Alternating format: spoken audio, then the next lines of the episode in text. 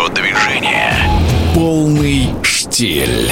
Экстремальная серия. Экстремальная серия. Три четверти гоночных этапов Дакара 2022 позади. Отправляемся в Саудовскую Аравию.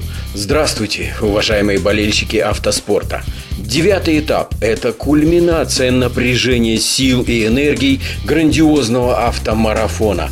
Верно угадали организаторы, и на сегодняшние 287 километров бездорожья девятого кольцевого этапа в равной степени пришлось разных препятствий – камней, песчаных дюн, русел рек, чтобы у гонщиков остались еще силы на итоговые выстрелы на два длинных финишных спецучастка гонки. Хочешь не хочешь, а накапливается усталость и спортсменов, и техники, накапливаются мелкие травмы, к финишу гонки растет психологическое напряжение.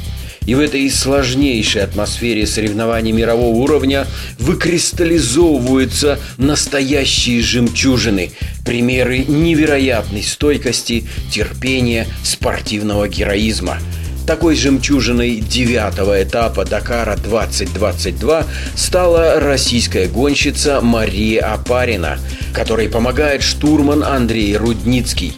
Вчера, после неожиданной поломки коробки передач, случившейся в горах гиблого ущелья Эс-Савада, гоночный прототип Апариной замер надолго – Понадобилась эвакуация, которая добралась до закрытого горного ущелья только к 10 часам вечера. Предстояли долгие 333 километра по колеям пустыни Нифут-эс-Сурра, пока доберешься до асфальта возле города Вади-ад-Давасир, где расположился бивуак марафона после восьмого этапа в полной темноте, по камням и пескам только к четырем часам ночи. Э, кстати, в Саудовской Аравии московское время. Команда привезла сломавшуюся машину Марии Апариной на базу.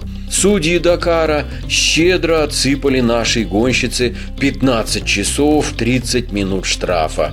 А болельщики уже с грустью подумывали было, что экипаж Апариной выходит из гонки. Но что бы вы думали?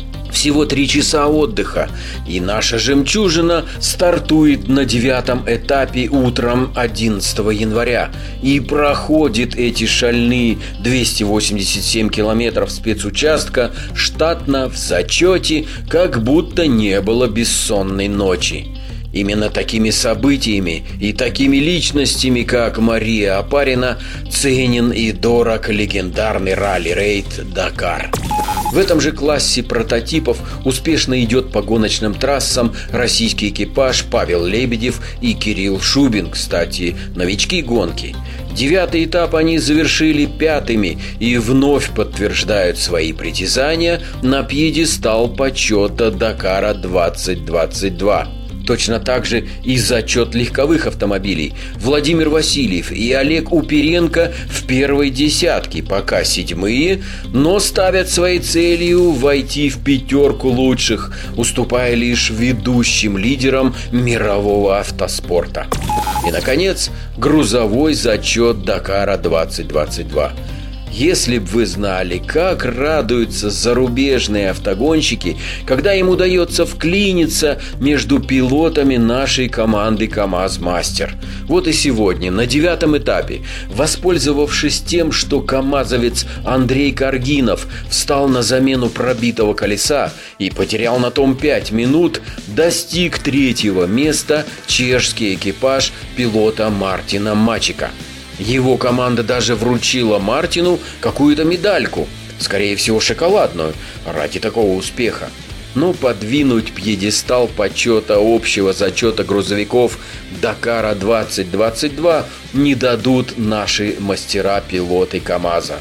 Дмитрий Сотников, Эдуард Николаев, Антон Шибалов и Андрей Каргинов соревнуются только со стихиями аравийских пустынь и друг с другом.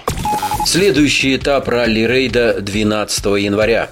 375 километров к югу от Вади ад Давасира, вдоль западной окраины красных песков Рубель-Хали, затем сквозь гористое плато Ваджид с финишем в городе Биша.